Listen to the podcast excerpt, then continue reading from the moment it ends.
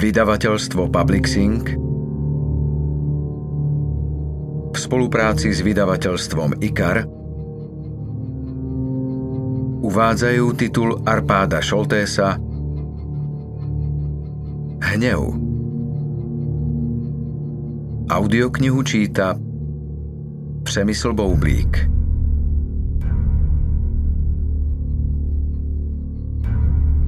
Všetkým, ktorí blúdia po ceste dláždenej dobrými úmyslami, nech nám na ňu väčšine svietia plamene pekelné. Kniha, ktorú držíte v ruke, je román. Nie literatúra faktu ani autorové memoáre. Úspešní absolventi základných škôl, aj tých menej prestížnych, vedia, že román je vymyslený príbeh, číra fikcia. Ak sa predsa spoznávate v niektorej postave, je to dielo náhody a nechcený následok autorovej nespoľahlivej pamäti. Zabudol, že existujete, preto sa vám nedokázal vyhnúť. S trochou šťastia na vás dávno zabudli všetci, tak majte rozum a nepripomínajte im, čo za svinstvá ste porobili. Asi sú už premlčané. Ale stále je to hanba. Prolog Slovan je neutrálne územie. Najlepší podnik v meste. Chodia sem všetci. Mafiáni, siskári, sudcovia, novinári, policajti, podnikatelia, politici, právnici, aj tunelári. Môžu sa navzájom ignorovať alebo si nenápadne kývnuť na pozdrav. Pomiešať spolu kávu, urovnať staré spory alebo začať nové. Urobiť podvod alebo ho vymyslieť. Adrián Šípoš zamierí k rezervovanému stolu v hotelovej reštaurácii, pri ktorom už sedí Pali Schlesinger. Chodili spolu do školy, ale nikdy si ho nevšímal. Šlezi bol už vtedy totálny outsider. No hoci je dnes Aďo druhým najmocnejším mužom v meste, hneď po svojom otcovi, nemôže toho čudáka ďalej ignorovať. Začal robošovať ako škrabák v miestnom plátku a pravidelne vypisuje škodlivé sprostosti o ich fabrike. Otec ho poveril, aby pisálka vybavil. Tak ho pozval na večeru. Zajtra večer o 6. máme rezervovaný stôl v reštaurácii Slovan. Snaž sa byť presný, prosím. Mám potom ešte jedno dôležité stretnutie. Oznámil mu do telefónu, keď mu ho asistentka prepojila. Schlesingerovi sa na spolužiackú večeru s profesionálnym synom najväčšieho privatizéra v meste nechcelo, tým viac, že to nepôsobilo ako pozvanie, ale ako predvolanie. Lenže je novinár. Učili ho, že si má sadnúť s každým, k tomu chce niečo povedať. Obzvlášť s niekým, o kom píše veci, ktoré o sebe nerád číta. Otázka profesionálnej cti a etiky. Navyše, odkedy hentomu z fotra urobili ministra, je šéfom firmy, od ktorej závisí celý región. Vlajková loď ekonomiky. Vydrží, možno sa dozvie niečo zaujímavé. Prepač, zdržali ma na predstavenstve. Ospravedlní sa Aďo za polhodinové meškanie a podá mu ruku. Na druhej má hodinky v cene rodinného domu. Aďo na podiv nevyťahuje žiadne šleziho mediálne hriechy, nesťažuje sa. Na to si predsa platí hovorcu, iba spomína na staré krásne školské časy. Schlesinger si ich vôbec nepamätá, respektíve si na ne rozhodne nespomína ako na osobitne krásne. Isté, Aďov otec bol vplyvný komunistický papaláš, kádrovák z fabriky, kým Schlesingerová rodina pozostávala na pospol z deklasovaných protisocialistických živlov a jeho vlastný kádrový profil ho predurčoval na prácu pri lopate. Mladý kapitalista súhlasí, že za starého režimu sa Šlezimu udiala nepekná krivda a dospeje k záveru, že je na čase aspoň čiastočne ju napraviť a odkrojiť mu štedrú porciu z výživnej torty privatizačného hospodárstva. Budeme ti platiť 30 tisíc korún mesačne. Predloží mu mladý šípoš ponuku pri káve a dezerte. Už je to schválené v predstavenstve. Vážne si myslíš, že budem za peniaze písať, čo mi budete diktovať? Schlesinger sa začne dvíhať od stola.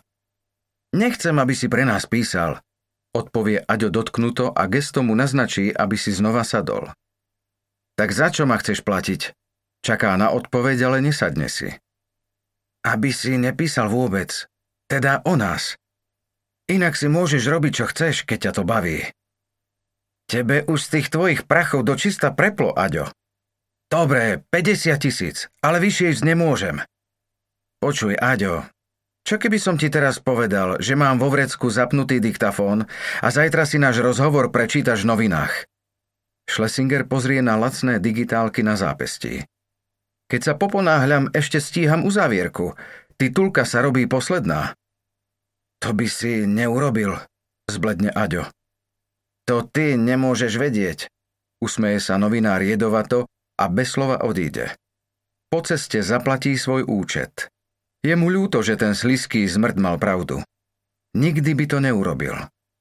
Dokonca ani šípošovcom. Moli Štvrtý hriech hnev. Latinsky ira. Je silná afektívna reakcia na čokoľvek, čo je proti našej vôli, predstave. Aj keď prejavy hnevu majú často svoj dôvod, sú väčšinou prehnané a neprimerané situácii, ktorá ju vyvolala. Konečným ovocím hnevu je vražda. Farnosť božského srdca Ježišovho sedem hlavných hriechov. V Lolite je všetko červené, ako vo väčšine bordelov. Asi to má na kunčaftov pôsobiť dráždivo. Červené koberce, červené kreslá, červené pohovky, červené tapety, červené stoly. Len tyč uprostred červeného kruhového pódia je chrómová. Niekomu sa podarilo poskladať interiér tak, že žiadna z červených vecí nemá rovnaký odtieň. Alebo sú tu len rôzne dlho, takže sú v nich zažraté rôzne vrstvy špiny. Ani červené svetlo to nedokáže zakryť. Zákazníci nechodia do Lolity pre interiérový dizajn. Podnik ponúka presne to, čo má v názve. V luxusnej kvalite. Vo všetkých veľkostiach, farbách aj tvaroch od platinovej cez ríšavú až po čiernu, vysoké aj drobné, s poriadnymi nárazníkmi aj úplne ploché. Lolitky. Nočný klub samozrejme dbá na zákonnú vekovú hranicu v erotických službách. Žiadne dievča by ju nemalo prekročiť a v žiadnom prípade nesmie vyzerať, že ju prekročilo. To si ani v Lolite nevyberie, je buď buzerant alebo úchylák. S takými bandy nechce mať nič spoločné. Kurvy musia mať minimálne 15 a ukončenú povinnú školskú dochádzku. Bandy neznáša peďošov, úchylov a bukvice. Serú ho. A keď niekto naserie bandyho, skončí ako buzerant, čo mu tu práve krváca na koberec. Čajočky sú pozaliezané na izbách, vedia, kedy netreba vedieť, vidieť ani počuť. Barmanka zmizla do skladu ako posledná, až keď dorazil bandy so svojimi chlapcami. Robila pre ňo odo dňa, keď Lolitu otvoril. Normálne pri tyči a na izbe. Bola hviezda. Už je za zenitom, ale bandy si ju nechal. Čaja nemá kam ísť. Nič iné robiť nevie. Nikoho nemá a okamžite rozdrbe každú korunu, ktorú zarobí, do posledného haliera. Nikdy sa však nepokúsila bandy ho okradnúť ani odrbať. Keď potrebuje prachy, príde si vypýtať a vždy si ich poctivo odrobí. Bandy ešte stále skúša, či existuje niečo, čo by za prachy neurobila, ale bude ochotná úplne na všetko, alebo bandy nemá dostatočnú fantáziu. Polámaný kár na zemi nie je naozajstný homož. Však čo by robil homož v bordeli? Je to buzerant policajský. Policajt buzerantský. Bandy ho poriadne nakopne z boku do sleziny, ale nie je to ono, má obuté tenisky. Fízol sa plazí ďalej k pódiu a krváca z papule. Bandy nechápe, o čomu ide, východ je na opačnej strane. Ďoďo stojí pri bare a znudene pozerá, ako boz máruje fízla. More, však ho už dorobte, zašomre na hlas. To dokedy tu budeme? Maco sedí na kraji pódia a pije vodku rovno z fľaše. Zoskočí a kopne fízla do hlavy. Chlap zachrčí a spomalí, ale stále sa plazí. Ďoďo znechutene prevráti oči, rozbehne sa a z vysokého výskoku dopadne na fízla oboma nohami. Niečo v ňom nahlas rupne a konečne to zabalí. Chvíľu ho trasie, ale potom znehybnie a prestane kňučať. Čo si chuj? Pozrie vyplašený Maco na ďoďa.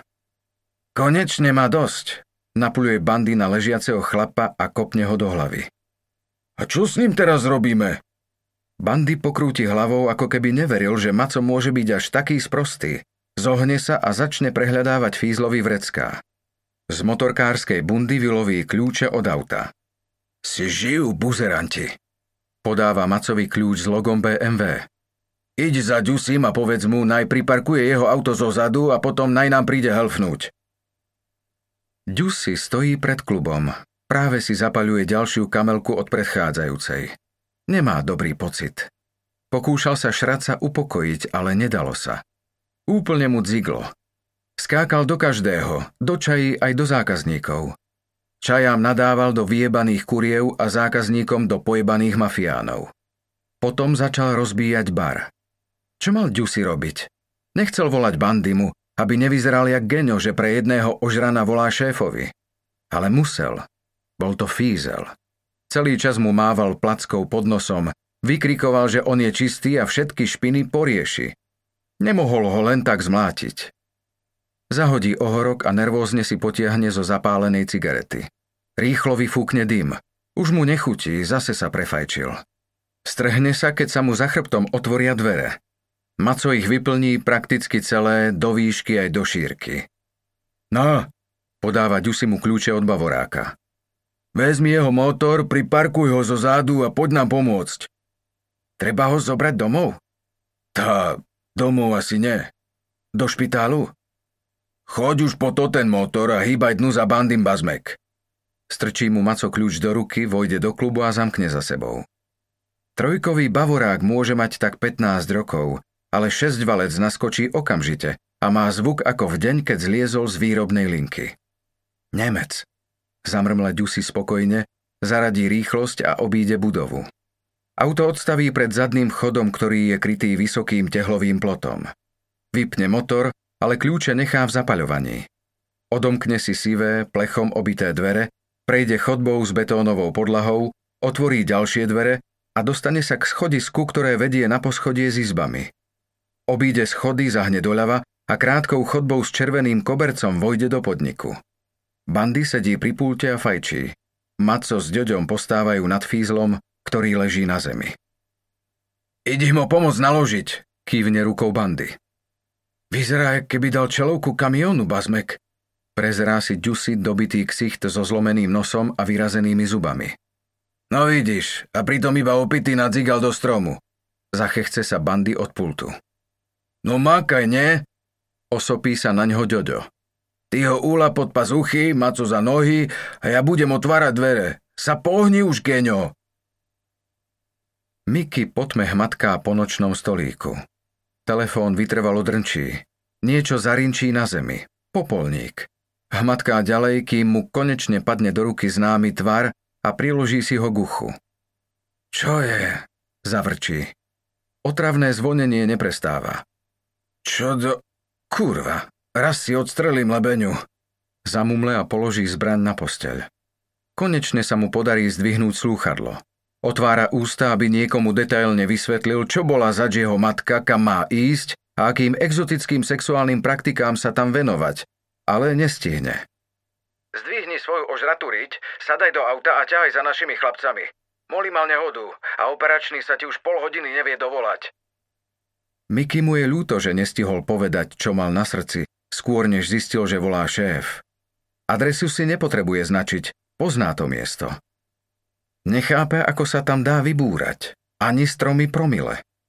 Nič sa nepýta, však zistí na mieste. No najprv molí mu zo dve pri. Jednu za to, že ho kvôli nemu ťahajú v noci z postele. Druhú, parádnejšiu, že ho nepočúvol a nešiel domov. Som popil daku z večer, no, ospravedlní sa. Za 15 minút som... Nedopovie, preruší ho prerušovaný tón. Šéf zložil. Stále pod tme nahmatá zapaľovač a balíček so spartami. Jednu vyloví, strčí si ju do úst, prižmúri oči, škrtne zapaľovačom, pripáli si a zhlboka si potiahne. Okamžite ho napne a začne sa dusiť. Piči, filter. Zahreší nahlas a vzdá to. Rozsvieti, aj keď vie, že to bude bolieť. 40-watová žiarovka ho zasiahne ako jadrový výbuch, druhýkrát ho napne.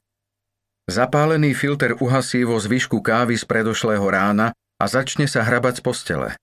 Vstúpi do popola a rozsypaných ohorkov, ale masívny popolník z modrého skla vydržal, takže sa aspoň nedoreže. Pri ďalšom kroku sa skoro zabije na prázdnej litrovke od vodky. Večer s ním fľaša duel prehrala, ale teraz ho dostala svinia zákerná. Leží na chrbte a rozmýšľa, kedy sa vlastne vyzliekol. A na čo? A hlavne kde? Staromládenecký jednoizbák má aj svoje výhody. Napríklad sa v ňom nedá nič naozaj stratiť. Rifle trčia spod postele, natiahne si ich na holé telo. Skopy na zemi pred kúpeľňou vytiahne tmavomodré tričko, na ktorom nebude vidno, koľko si toho od posledného prania spolu užili. Určite nie v noci. Kožená bunda je na svojom mieste, zavesená na kľučke. Tenisky si obuje na boso. Na parády nie je čas. Keď na seba konečne nahádže všetky handry, ide sa obliecť. Bešiat by na ulicu asi vyšiel, keby musel, ale holý nikdy. Služobná čezeta 765 je dobrá tak na plašenie vrabcov. Tu si dá zozadu zapás. Súkromnú 9 mm beretu zasunie do podpažia a drobnú 635 do puzdra na členku. Vo vrecku bundy nahmatá kľúče od golfa, výjde z bytu a privolá si výťah. Dvere len zabuchne. Aj keby mu bolo čo ukradnúť, nevie si predstaviť Magora, ktorý by to skúsil. Práve preto si hrubou čiernou fixou napísal na dvere celé meno aj s hodnosťou. Nadporučík Mikuláš Miko. Keby ho chcel navštíviť niekto nebezpečný, nájde si ho aj bez toho. No náhodných šuflikantov, čo by mu chceli vyslopať zásoby chľastu, by to malo spolahlivo odradiť. Cesty sú ráno po tretej prázdne. Miky trochu zohreje pneumatiky na služobnom golfe, ale zasa nepreháňa. Po litri vodky a dvoch hodinách spánku sa necíti celkom fit. Starne. Má pocit, že na ňo dolieha celá ťarcha jeho 33 rokov. Cesta mu aj pri opatrnej stovečke zaberie podstatne menej času ako obliekanie a namiesto dorazí v slúbenom limite.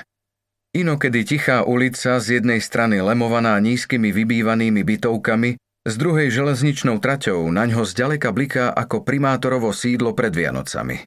Naráta 5 policajných aut so zapnutými majákmi, z toho 3 neoznačené. V pohode, privolaná hliadka, nehodovka, kolegovia z nočnej, nejaké šéfstvo a určite aj nejaký čurák z inšpekcie. Ďalšie civilné autá zaparkované trochu ďalej by mohli byť ciskári, možno aj nejaké hyeny z novín. Čierne Pajero sú zaručenie mafoši, ktorí sa prišli potešiť. Fajn, aspoň si bude na kom vybiť nervy. Skutočne zlou správou je sanitka. Stojí len 3 metre od jediného stromu na okolí, o ktorý to moli oprel. Ak skončí v špitáli, bude to stáť kopec papierovania a celé debny chľastu, kým to zametú pod koberec. Miky zaparkuje pri trati, zapáli si a vyberie sa k sanitke, aby chalanovi pridal nejaké to ľahké zranenie s lehotou liečenia do 7 dní. Strašne je na zelenáča nasratý. Aj na seba, že ho neustrážil ale keby sa Moli nesprával ako hysterický fagan, ktorého veľkí chlapci obrali o lopatku a kýblik, nemali by na krku ďalší zbytočný prúser. Miky vedel, že s mladým budú problémy v tej sekunde, keď mu ho pridelili ako parťáka. K Miky mu dávali ľudí za trest. Igor Molnár ešte nemal takú povesť ako Miky Miko, ale už sa o ňom hovorilo, že nedodržiava žiadne pravidlá, iba zákon že nerešpektuje príkazy nadriedených ani ich dohody. Párkrát pozatýkal ľudí, ktorí jeho šéfom poctivo platili za ochranu. Musel vedieť, že z toho nič nebude, iba sa tak zabával. Dovliekol ich v putách vždy aj s dôkazmi. S dobrými dôkazmi. Čistými, zákonnými, použiteľnými v procese. Nebol to problém, vyšetrovatelia neboli debili. Vedeli, aké chyby porobiť, aby ich museli obratom pustiť. Problém to nebol ale bola to otrava. Zbytočné papierovačky a robotu navyše by hyperaktívnemu kolegovi chvíľu aj tolerovali. Mladý a zapálený. Zriedkavý typ blbca, ale nie nevýdaný. Policajná robota je už taká. Raz za čas nevyhnutne pritiahne idiota, ktorý prišiel čistiť mesto od zločinu. Lenže jedna vec je zobrať od pasáka či dílera niečo na prilepšenie a otočiť sa chrbtom, ale druhá, ak sa mu musíte ešte aj ospravedlňovať za hyperaktívneho debila. Keď pochopili, že s tým Moli neprestane, vysvetlili meskému veliteľovi situáciu a ten ho kopol vyššie. Aktívny blbec je horší ako triedny nepriateľ, usmial sa meský šéf opovržlivo. Chce byť hrdina? Tam mu dáme, čo pýta. Pôjde na kraj. Nech si merá pucku s naozajstnými živaňmi. Uvidíme, aký je poručík Molnár veľký čávo. Si pozriem, jak bude buzerovať Bandyho alebo Ďodiho s Macom. Tabulkové miesto tam majú. Ten Magor Miko je už pol roka bez stáleho parťáka. Miky mu úplne vyhovovalo nemať na krku nikoho z oddelenia. Nie, že by sám nepristupoval k zákonu kreatívne a flexibilne. Lenže to robil preto, aby dostal hajzlov dnu, nie aby ich udržal vonku. Jeho kolegovia to mali väčšinou naopak. Sral na nich, nebol naivný, vedel, že to nezmení. No neznášal, keď ho podrážali a kazili mu robotu. Naservírovať inšpekcii ich nemohol. Policajti na seba nebonzujú. Ani by to nemalo zmysel. Akurát by sa museli na inšpekcii vykúpiť a tým viac by potom brali na ulici, aby si vynahradili škodu. Molly bol iný. Miky si ho preklepol u chlapcov na meste. Nebol krivý, bol problémový. Fest problémový. Mal nepekný zvyk šťať proti vetru a dlhodobá predpoveď pre Mikyho oddelenie boli výchrice, občas prerušované orgánmi. Rozhodne nemal záujem postávať akurát vedľa tohto druhu blázna. Svojho nového partnera hneď prvý deň vyskladnil v zašitej kaviarni medzi panelákmi. Nemala ani názov, len nápis kaviareň, vystrihnutý z modrého papiera nalepený zvnútra na sklenených dverách. Štamgasti to volali užanety, podľa ženštiny, ktorá v nej obsluhovala. Otvárala už o 7 ráno a určite predala viac vodky a borovičky než kávy. Usadil Mollyho k baru a ukázal na rohový stôl so špinavou účtenkou, na ktorej bolo červeným perom kostrbato načarbané rezerve. Budeš robiť sledku, povedal mladému dôrazne. Nalej mu, čo bude chcieť, ale nech sa neožerie. Háč mu to na môj účet, inštruoval Miky aj ženu za výčapným pultom. Molly mu pripomínala Barbru Streisand bez sexepílu. Drobná, šľachovitá, s veľkou hlavou a odrastenou trvalou. Na nose mala okuliere s extrémne hrubými sklami, pod ním riedke fúziky. Čakaj, Miky, čo mám sledovať? Neboj, mladý, keď príde, budeš vedieť, že to je on. Potľapkal Miko zelenáča po pleci a zmizol. Molly sedel v zapľúvanej putike bezmála 7 hodín. Skoro mu praskol mechúr, ale bál sa odísť, aby neprešvihol niečo dôležité. Miko bol živá legenda, nechcel si to uňho pohnojiť hneď prvý deň. Prečítal si týždeň starý večerník, ktorý kto si nechal na výčapnom pulte. Neskôr si prečítal aj riadkovú inzerciu. Krížovku už niekto vylúštil. Skontroloval, či správne. Občas sa v kaviarni niekto zastavil, prevrátil do seba veľké pivo alebo deci ostrého a šiel. Traja chlapi v montérkach si sadli k sivému umakartovému stolu, ktorý musel začínať svoju kariéru ako majetok v socialistickom vlastníctve. Dali si dve rýchle rundy a vypadli. Okolo jednej si Moli nechal naliať do svojho toniku vodku. Veľkú. Mal nárok na obed. Potom si dal kávu. Zalievanú, iná nebola. Vodu v otlčenej smaltovanej rajnici nechala výčapníčka zovrieť na dvojplatničke a lekárenskú dávku kávy zaliala hliníkovou naberačkou. Z číreho zúfalstva sa Molly pokúsil o konverzáciu s ňou. Dlho sa s ním poznáte? Opýtal sa, kým čakal, až sa zrnká kávy usadia na dne hrubého pohára. S kým? Odvrkla. Čo? S kým? Aha, no s Mikým. Žaneta špinavou utierkou vytrvalo rozmazávala mastnú šmuhu po pohári s vyštrbeným okrajom, ani na ňo nepozrela. S nadporúčíkom Mikom, upresnil Moli po chvíľke ticha, ktorému začínalo byť trápne.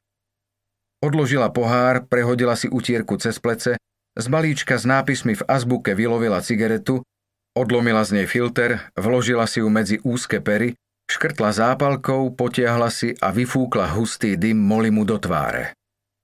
Páchol ako požiar v továrni na hnojivo. Ťa piča potom. Zazrala na ňo babizňa spoza dvoch popolníkov v čiernom plastovom ráme a začala mastiť ďalší pohár. Teraz sa už Moli naozaj cítil trápne. Radšej sa otočil chrbtom a rátal mŕtve muchy na podlahe. Tá zábava mu mohla vydržať až do záverečnej, keby bola aspoň trošilinku zábavnejšia. Múch bolo len pár, možno pár tuctov. K dispozícii mal aj kopu rošliapnutých žuvačiek, špakov, zaschnutých chrchľov. Chrchle predstavovali zvláštnu výzvu, niektoré sa celkom šikovne maskovali v mastnej špine na imitácii lešteného kameňa. Pred piatou začal byť Moli naozaj nervózny. Čo keď sa Mikovi niečo stalo a on tu posedáva ako taký fas? Šéfovi volať nechcel, aby to nevyzeralo, že robí parťákovi problémy. Ostatných ešte nepoznal vôbec. Máte tu telefón? Odhodlal sa nakoniec Moli. Predtým si vypýtal ďalšiu veľkú vodku. Na guráž. Koruna za hovor, zavrčala babizňa. Dajte to Mikimu na účet. U mňa sa na sekeru netelefonuje. Molly neochotne vylovil z vrecka svoju nekonečnú mincu. Tú fintu ho naučil drobný čorkár, ktorý vykrádal telefónne automaty. Keď človek dotelefonoval, bolo treba vytočiť nulu a zavesiť slúchadlo, kým sa číselník vracal na miesto. Minca vypadla, ako keby sa hovor neuskutočnil. Samozrejme, fungovala tak ktorákoľvek korunová minca, ale Molly si nechal tú, s ktorou trik vyskúšal poprvýkrát. Bola to jeho nekonečná koruna. Nikdy ju nepoužil súkromne, len keď si potreboval zavolať služobne. Vedel, že ide na hranu, ale bol predsa štátny zamestnanec a pošta bola štátna inštitúcia. Nebolo to také, ako keby niekoho naozaj okradol. Na privátne hovory mal poctivo kúpenú telefónnu kartu. Výčapníčka vytiahla z podpultu čierny bakelitový telefón, ktorý tu museli zapojiť hneď po kolaudácii, niekedy na konci 60. rokov. Molly vytiahol z vrecka notes a pohľadal priame číslo na operačného. Tu poručík Molnár, len sa chcem opýtať, či nás niekto nezháňal. Tá neviem, jak ste to mali na meste, poručík, ale tu na kraji to máme tak, že jak od vás dačo budem potrebovať, tá sa vám ozvem do auta. Vyletel na ňo operačný. Ja som len... Vás Miky da kde nechal? Skočil mu operačný do reči už miernejším tónom. No, ja, o, on... Však sa vás normálne pýtam. Hej. No tá sebe sedte na riti a zvykajte si. Povedal operačný a zložil. Moli ešte zamyslene držal slúchadlo v ruke, keď sa otvorili dvere a vošiel Miko. Daj mi jednu veľkú pálenku, Žaneta, povedal výčapničke na miesto pozdravu, prešiel okolo pultu a sadol si k stolu s rezerváciou. Vystrel si nohy, založil si ruky za hlavou a spokojne sa uškrňal na Moliho. Tá čo, mladý, jaký si mal deň? Moli mu to okamžite došlo. Keď príde, budeš vedieť, že to je on. Normálne ho tu odložil ako decko do jaslí. Nezmohol sa na slovo. Iba zaťal peste a rovno sa vrhol na Mika. Nebol to jeho prvý partner, ktorý po ňom skočil, ale Miky nebol zvyknutý, že musí niekomu zavesiť aj druhú, kým sa zloží na zem. Molly potreboval aj tretiu. Húževnatý chlapec. Niečo by z neho mohol vychovať. Pozbieral ho zo zeme, posadil na stoličku oproti sebe a postavil pred neho ďalšie deci vodky. Počúvaj sem, mladý. Si teraz dohodneme pravidla, hej? Molly potriasol hlavou ako mokrý pes a so zjavnou námahou zaostrel svoj pohľad na Mikyho. Volám sa Igor, ty fas, prevrátil do seba vodku na ex. Kamaráti ma volajú Moli a pre kokotov som poručík Molnár. Vyber si a potom sa toho drž. Dobre, Moli. Počúvaj ma dobre teraz. kedy bude mať robotu, na ktorú ťa nevezmem. Ťa nepoznám ešte, chápeš? Neviem, čo v tebe je. Moli mu sa zúžili zreničky a zaťal peste. Hej, da čo v tebe je. Však vidím, ale čo ja viem? Možno je to len žanetina, pančovaná polská vodka. Chlapci na meste o tebe hovoria, že si čistý chuj, takže sa ti dá asi veriť. Bo viem, čo sú to za degeši. Akurát, že to nie sú vygumovaní degeši, takže keby mi tu chceli nasadiť krtka, porozprávali by mi o ňom presne toto, že jaký je chuj, čo kazí kšefty a nedá sa s ním po dobrodky. Chápeš, ne? Moli uprene pozeral Miky mu do očí a stále pevnejšie zatínal peste položené na stole. Len kľud, mla... Moli, Žaneta, nalej mu ešte. Výčapníčka s otráveným výrazom niekoho, kto pozerá tretiu reprízu pondelkovej televíznej inscenácie, prišla k stolu a položila pred nich otvorenú litrovku. Si ju dopite, budem vzadu, zašomrala a zmizla vo dverách za pultom. Kúkaj, Molly, ti to nehovorím za to, že by si sa urážal, ale že by si chápal, jak sa veci majú.